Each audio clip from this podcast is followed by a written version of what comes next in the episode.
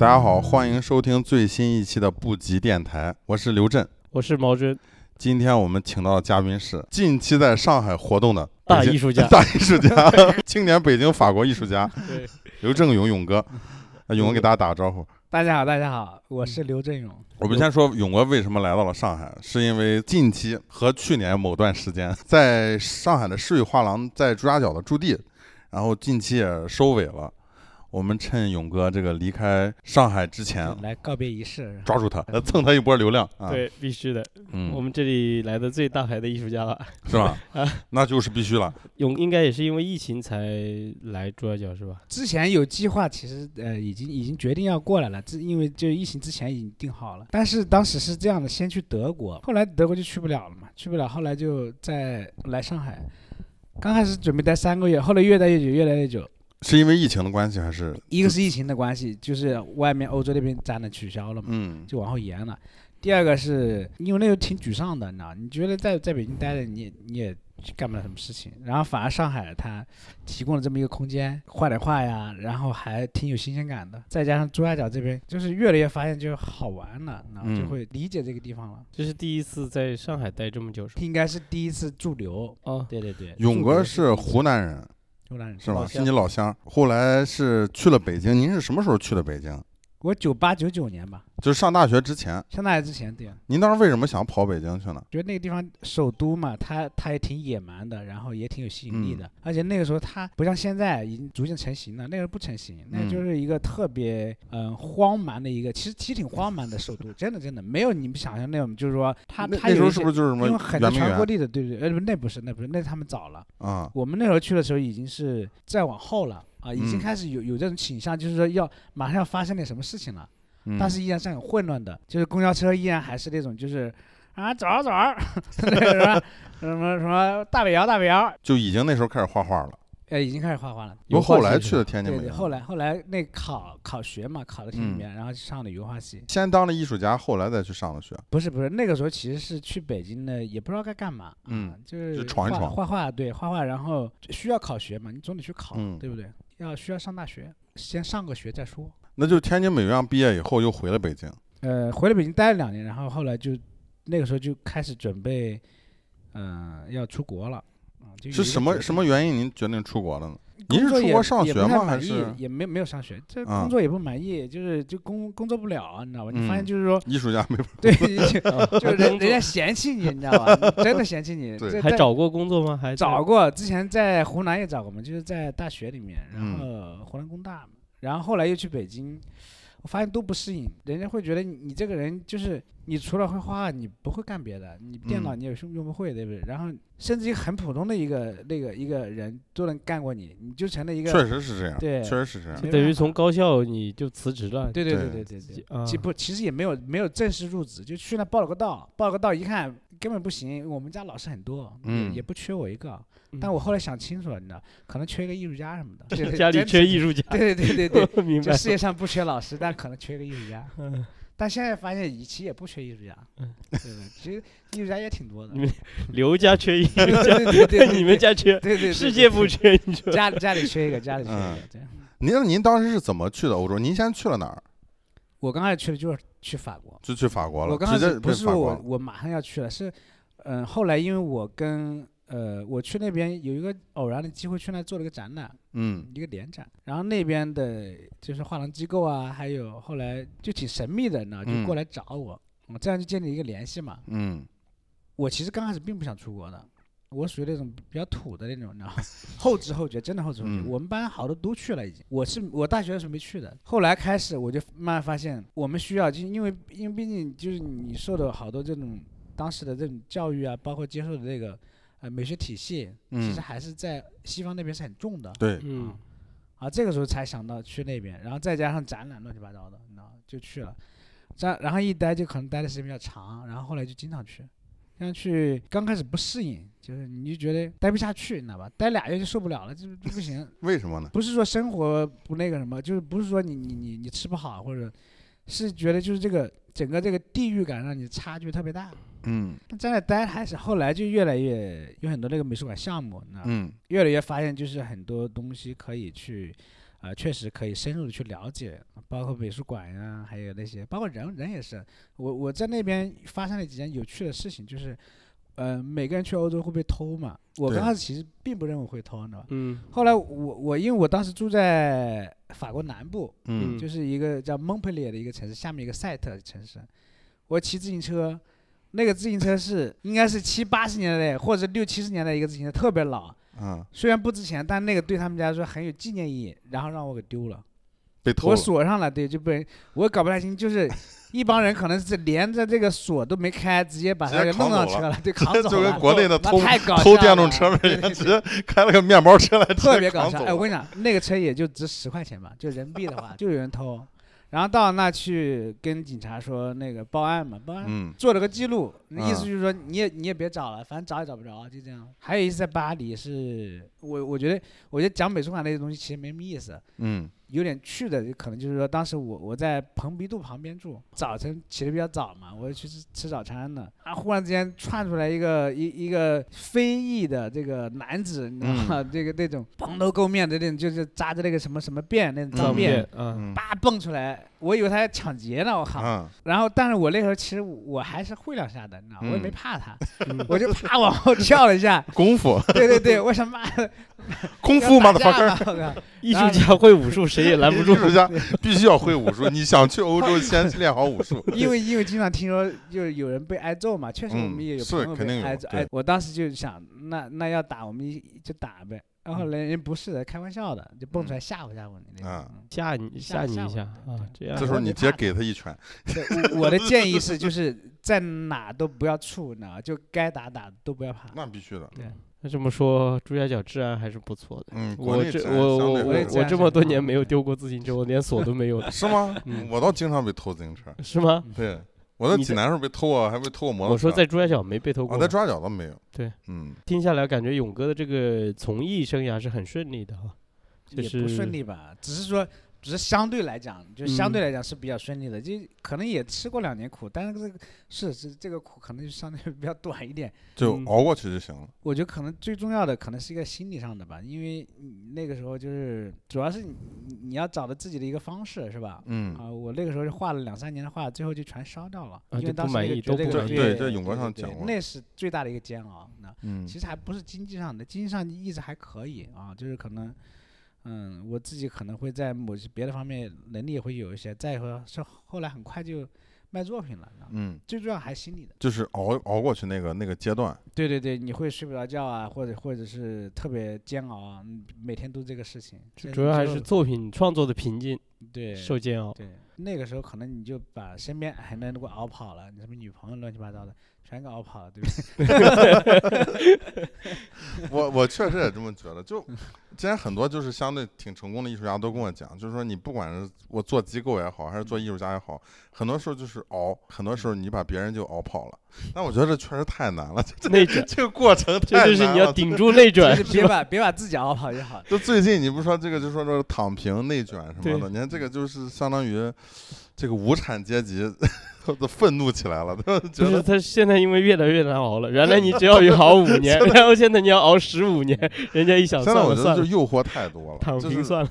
因为内卷卷的，就是现在这个年代，你看所有的艺术家他妈的搞这搞那，对吗？你看我们还得搞电台，你 这他妈都都内卷吗？不就是？国内的艺术家可能压力也是挺大的，对就是他跟欧洲也不太一样嘛。你比如德国的艺术家，可能就是他本身会找一个工作，嗯。我们因为有好多德国朋友嘛，他们还有在柏林还有那种低保可以领，在柏林或者汉堡，他们本身也是有工作的啊、嗯，全职的其实很少的。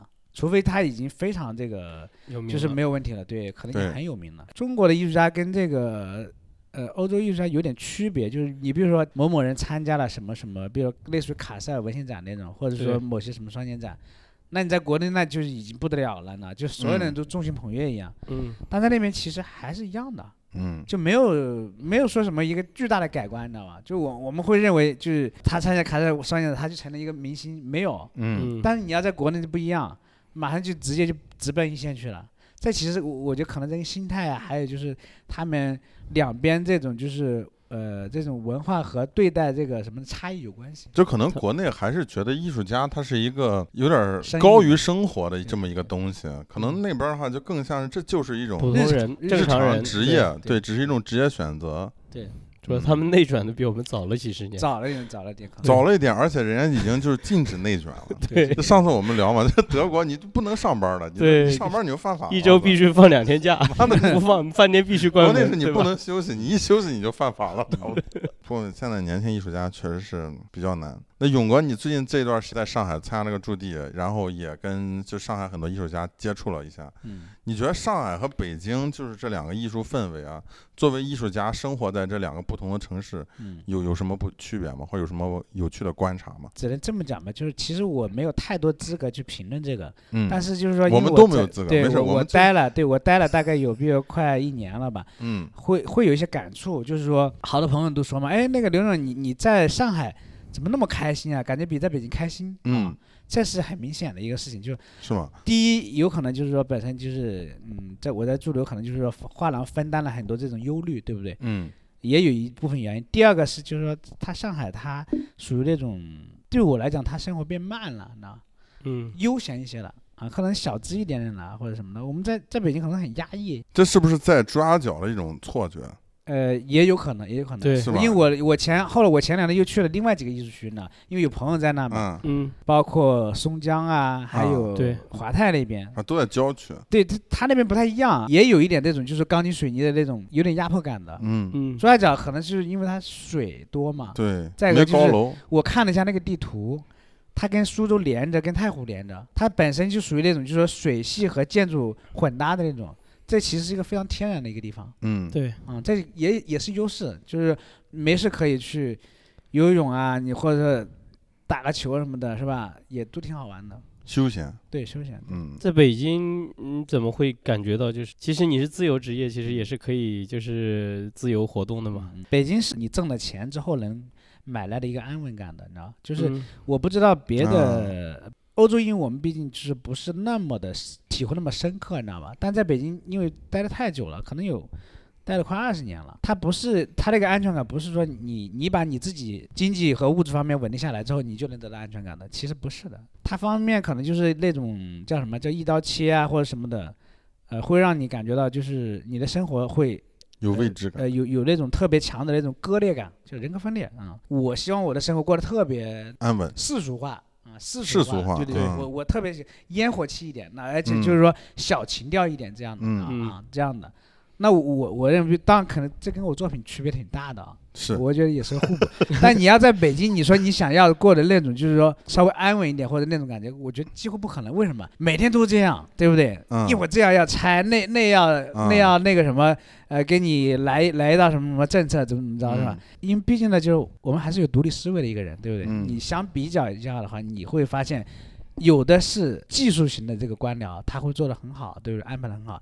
那如果是一刀切式的或者那种，他很多是比较生硬的，他的就是生活是很生硬的，他没有那种就是我们说可能就是深入到毛细血管那种柔软的东西，或者细化的东西。嗯，这个就是一个区别，就是太细化的去做一个工作的话，你知道，就是生活起来是非常非非常费劲的。勇哥说的还是非常的这个，深入我明白什么血。管的柔软感。对，对对对对，在北京是不是感觉就是哪怕没拆到你自嗯己的工作室，嗯但我听到周围有很多朋友都被拆，你就会那种危机感就会嗯危机四伏的感觉，嗯对吧？嗯因为你不知道哪一天会落到你头上。我搬了嗯五次，五次算是非常少的了，啊因为我周围最多的是有搬了十几次的。你想你搬家那这么搞的话，你没法承受的。是搬一次家对艺术家来说，而且刚才就像毛军说的那个，就是即使没有拆到你，对你也是提心吊胆的，是知道吧啊，我天天打听的消息说，哇，今天拆不拆，明天拆不拆，永远在这样，就是相当于在很远的地方，有在暗处有一个人拿着弓箭在拿着弓，你不知道他是 到底是射你啊还有一个是射谁，忍者，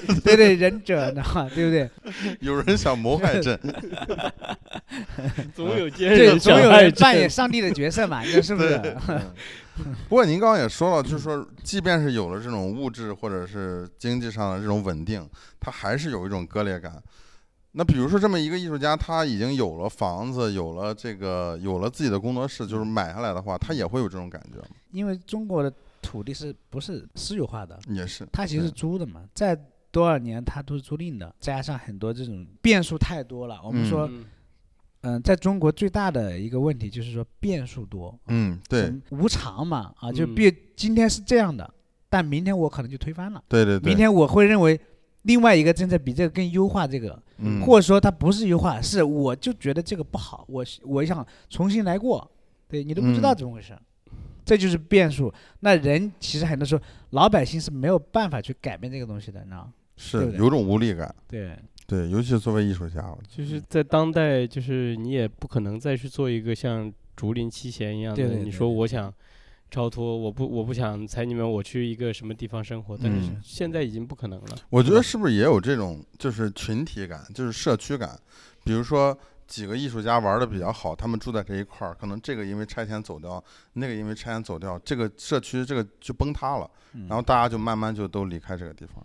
一直是这样的，就是嗯迁徙嘛，迁来迁去的啊。今天搬到这，明天搬到那，本来是一个很呃很不正常的事情，但是嗯如果一直在发生的话，它就变得正常了，对对对哎，对，对？是不是？对对对，所以在北京，就是你如果你没有被拆过，或者你没有搬过工作室，这个是很不正常的。你都不好意思出来混了，对对你都不好意思说你在搞艺术你，都不好意思说我 所以是好的时候，就是我们说很多时候就是它是它颠倒过来的啊，嗯就是我们的常识被颠倒了。上海这边，因为我不太清楚，就是我我好像听说拆的不是那么多吧？我也没怎么听说。我不知道我是在那之后来的嘛，嗯，因为相当于那北边儿那边儿就是我在那边儿，就基本上都是拆出来的嘛。我在其实珠三角就搬了一次工作室，嗯那而且那个是因为他们是免费送我们用，用两年到期了，然后他们就说嗯。你们可以走了，然后我们就走了，我没有被主动别人来要求我搬，嗯。都是我嗯。自己搬的。嗯，那勇哥有没有想过呃逃离北京？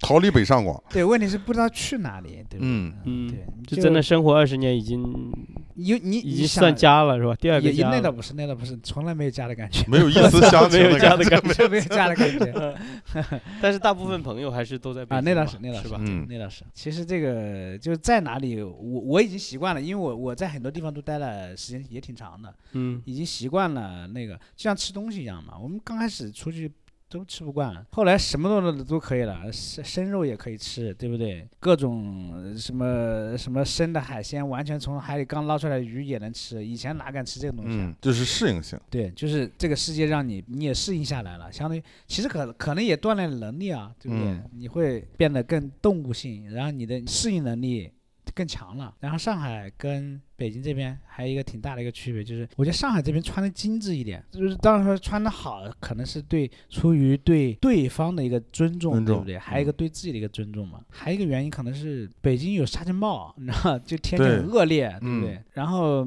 北京穿白色衣服的很少，然后上海这边呢，很多女孩呀爱穿白色裙子，什么白色的那个衬衫，特别特别多。这个是对于勇哥来说是 是一种美好的事情，是吧？是那一件肯那一定是一件美好的事，情。因为我在北京也待过一段时间，嗯，但我没太去观察，说是穿白色，就单独说是穿白色北京裙绝对是黑色居多，我跟你讲，重颜色居多。在北京，其实大家就想那个，比如说想浪漫，浪漫不起来，变得比较相对比较压抑一点吧。啊，我是这么看的啊。上海还啊是小资一点哈。上海小资一点点，嗯上海可能，但是就是说同在一片国土下嘛，对我我我说的是就相对而言啊，嗯相对而言，那在欧洲呢，感觉他们穿的就是欧洲呃确实是就是嗯花花绿绿的多一点啊，你你能看到就感觉到这个颜色会更奔放一点点，对啊我觉得这个颜色确实是非常影响这个嗯人心情的一个。对对对，可能为什么那么有比例嘛，对是因为它跟本身它那个民族性格也有关系，对对对，那一定。嗯你之前我看了一个片子，讲那个朝鲜，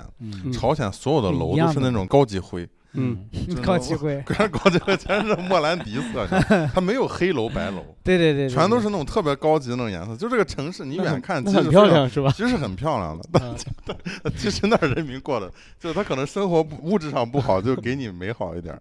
它不张扬个性嘛，不张扬个性就变得统一了，对，哎，包括新加坡也是，就基本上你看不到一栋白楼，嗯，都是有颜色的楼。对对，就比较骚气。就是如果这个城市整个面貌给你感觉的比较骚气的时候，其实是说明这个人啊，呃，整个这个这个制度它是尊重这个个性的，对，然后人也愿意张扬出来。对，南北性格也差异也有，待了时间长之后，会能感觉到这种区别。嗯、上海这边更注重细节，生活上的细节，就是朋友或者是包括嗯、我们说去餐厅也好啊，他更加注重细节一点。北京呢，我们也想注重细节，你知道吧？但是没用。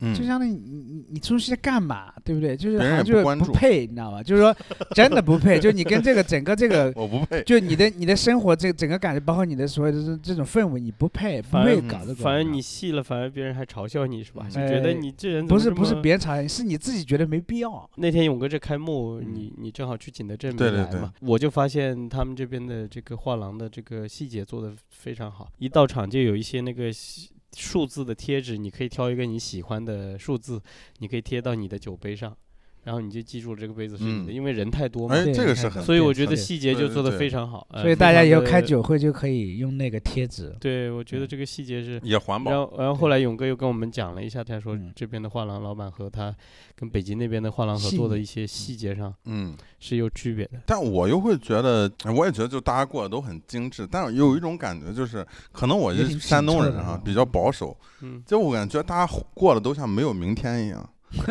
就就就大家明奔明赚了这么多钱，但是我们要就是工资就是那样嘛，全国嗯。工资其实都差不多嘛。对，嗯。北上其实工资我觉得差不多差不多嗯啊，差不多工资。嗯。那他又过那么精致，比如说放下班以后去喝个鸡尾酒啊，就吃个饭啊，嗯这就五六百啊，六七百一个人啊，就就嗯。干掉了。嗯嗯。嗯不对，我就算我是拿他们这工资来算，就是一万，大家平均可能一万多的工资消费，就是你敢于消费，真的是敢，就可能像我就没没有那么敢，嗯。我会觉得哎呦不能花这么猛，所以你上两个月班，你想，嗯本来我想着我不当艺术家，当这个上班族，结果发现上班族比艺术家还没有 明天，我尤其是我觉得过得还没有明天，我还是回去当艺术家算了。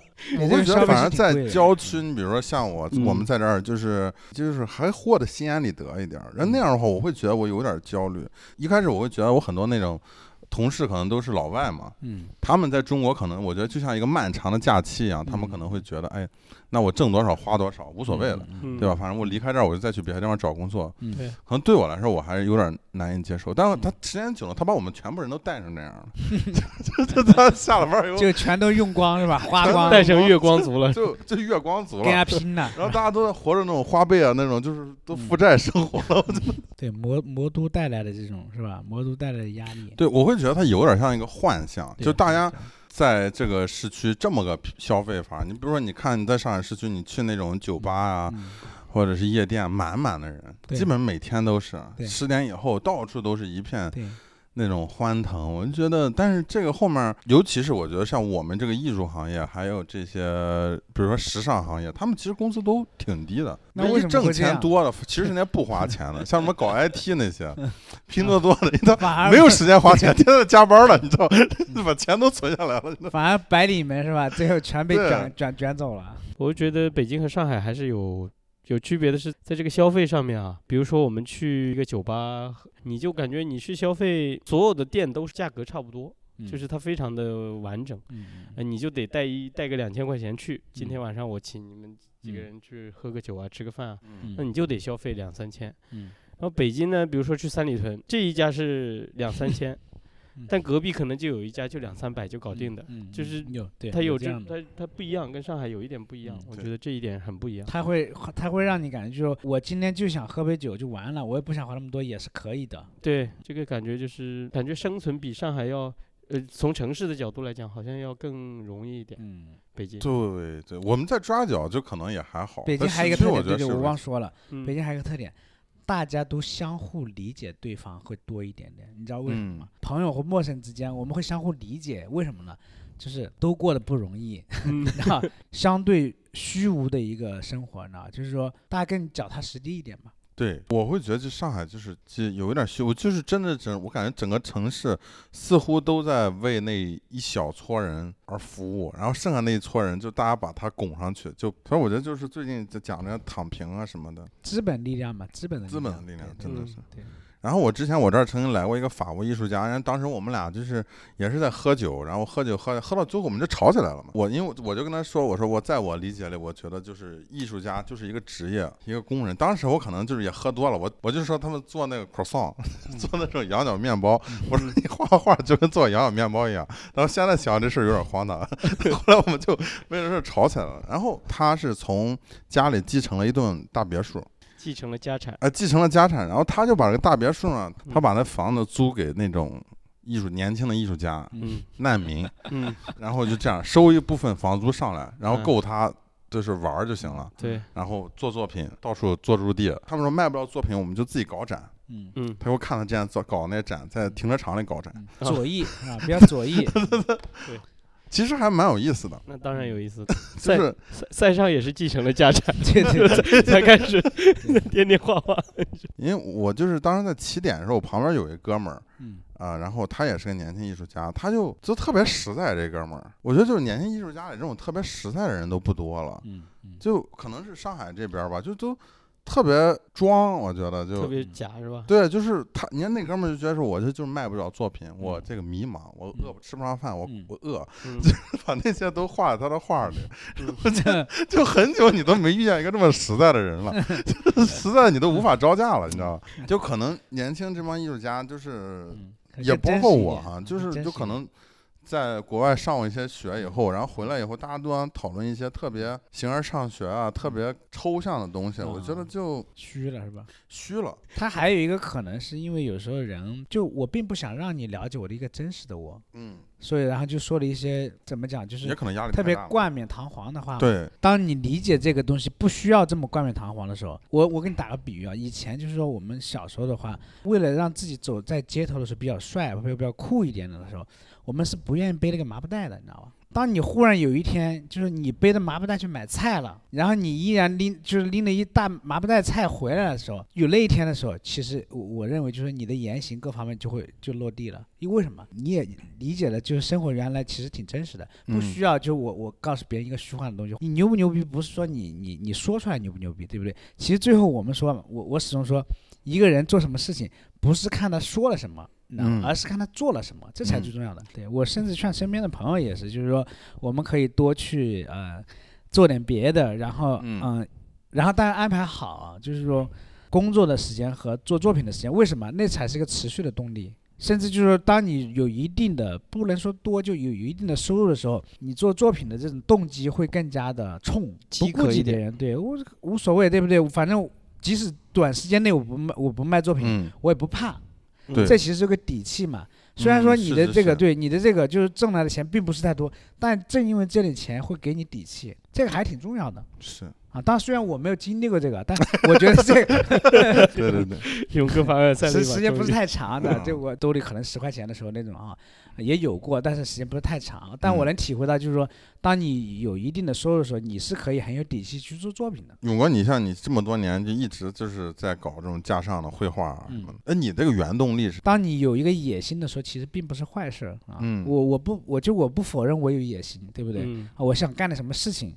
但是这个野心他不会伤害到别人就可以了，对不对？我觉得比较不好的是有一个什么叫傲慢，所以我我认为我一直在戒除一个东西，就我们不要太傲慢，但是有野心没关系，或者说。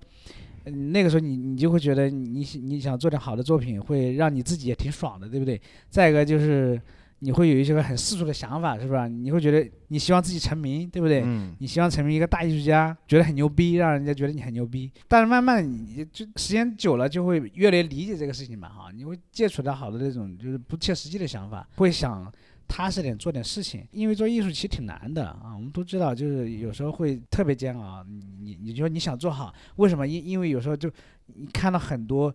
我们以往的这种有些啊、很厉害的人的时候，你你会发现这个这个东西它是一个它是一大片森林，你知道吗？嗯，对，当然说的可能有点有点太那个什么太认真了，但确实是这样的。你去做一件事情的时候，你会知道这里面有一个难难度和阻力，但正因为这样嘛，你就你你会有一个动力去做这个事情。你假如说你瞬间一步登天的话，我我觉得这个事情就很无趣了。所以对你来说，你这个动力就是那个野心。呃，也不能说我说有一点野心是好的，嗯动力是因为为你做不好，你做不好，你想做的更好，或者是更多的吧，不能说你那么纯，你知道吗？你你就嗯我认为一个人的动机不需要那么纯啊，嗯会会很有很多动机啊，或我做的很好了，会自己觉得自己有满足感。嗯再一个，假如说我做个展览，我会觉得。也能满足自己的虚荣心，对不对？你会觉得，哎呦，我做了一个展览还挺好的，这个短期的你会有一个满足感。当然，它不能持续，可能你做完很快你又满满足不了了，你再去做做一个事情。还有一个就是我可能做不了别的，就是别的方面能力不够，对不对？嗯我想开公司，其实是吧？我特别想做老板，或者我做一个企业家，我其实挺嗯想做实业的，嗯但是我又无从 着手，做不了。是做画框、做颜料，就是说因为欧洲它很多，就是我们在这边是非法的，但在那边它是合法的一些，是吧？我们也可以做，还是没有那 进出口贸易。对对，很多能力不及嘛，对不对？嗯那勇哥一般作画的时间有一个规律吗？就是会有每天几点到几点，还是随性的？我有一个规律，就是我晚上不画不画画，对我就白天，因为因为我我喜欢就是在有日光阳光的时候，啊对，嗯有有有光线有光线的时候，晚上可能看书多一点，然后就是嗯瞎、瞎打发时间啊，对，嗯就喝酒也喝，对，喝酒也喝，对。您觉得，就是对于一个艺术家来说，他的呃，比如说在他这个职业的这个初期哈，嗯是不是找到一种表达形式，就是一种绘画风格？我们就以架上来说，就是一种绘画风格嗯，更重要，还是您觉得就是尝试不同的新的东西更重要？我觉得还是尝试吧，就不需要那么快去说我非得要找一个，因为因为那个东西找不着的，你知道吗，不可能找嗯着。后来最后做出来作品后为什么会有一个风格，或者我们说有一个气质，是因为他他去理解了艺术本身这个事情，不是说强调个性没有用，就是我们说很多嗯时候我们想强调，强调是一点用都没有。反而嗯是就是理解，比如理解绘画，可能就我从我的角度去理解，呃，理解方式对不一样，才会那个就是画出来不太一样的话。当然我说的这个可能是还需要一定的一个怎么讲，就是恒心吧，因为你很多时候。